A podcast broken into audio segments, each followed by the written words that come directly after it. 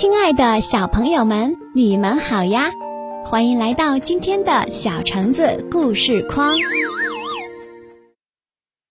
大个子圣诞老人和小个子圣诞老人，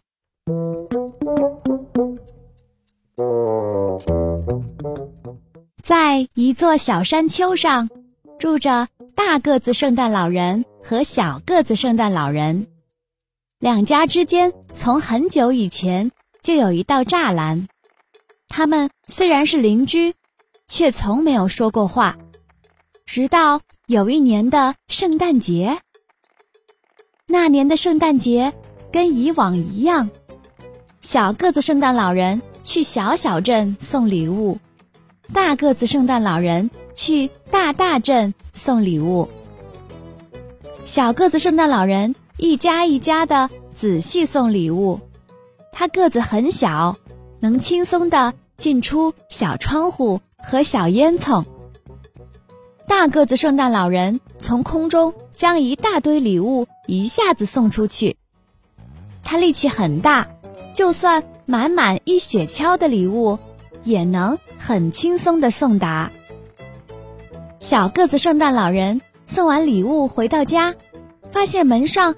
有一封很大很大的信，他吓了一大跳，于是垫着脚尖，信上写着：“亲爱的小个子圣诞老人，请送给我一辆能够载着我出去玩的玩具车，大象胖胖敬上。”哎呀，好为难！信这么大，能让胖胖坐进去的玩具车一定得很大很大，我根本搬不动。而且要在天亮以前送到，时间根本不够啊！大个子圣诞老人也有了烦恼。他送完礼物回到家，发现门上有一封很小很小的信，他吓了一大跳，拿着放大镜仔细的瞧了瞧，上面写着：“亲爱的大个子圣诞老人，我住的地方很冷。”请送给我一顶温暖的帽子，老鼠吱吱敬上。哎呀，好为难！信这么小，能让吱吱戴上的帽子一定得很小很小，我根本织不了，而且要在天亮以前送到，时间根本不够啊！两个烦恼的圣诞老人走到栅栏前，第一次。交谈起来。于是，小个子圣诞老人动手织帽子，大个子圣诞老人开始包装玩具车。很快，他们就一起出发了。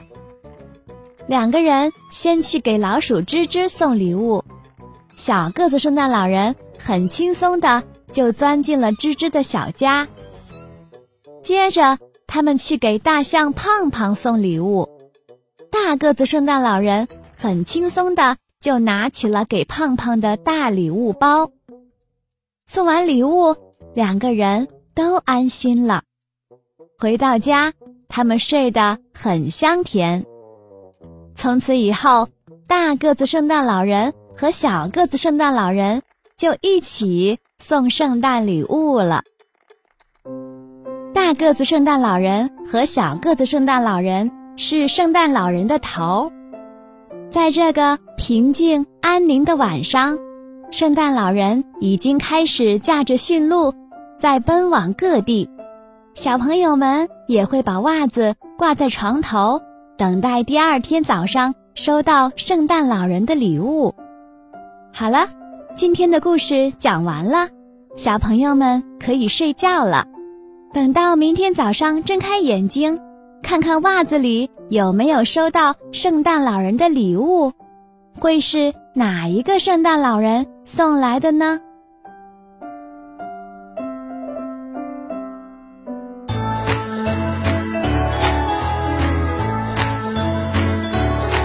？You better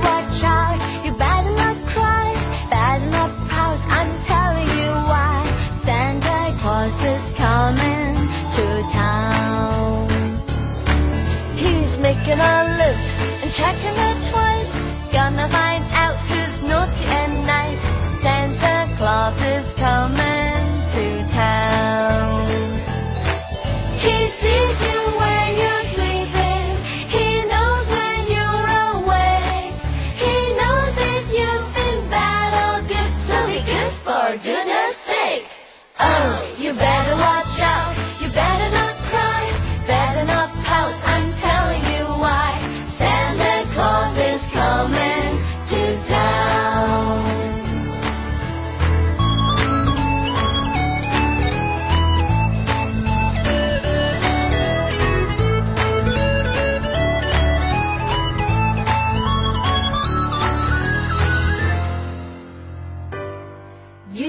Better watch out, you better not cry, better not pout, I'm telling you why.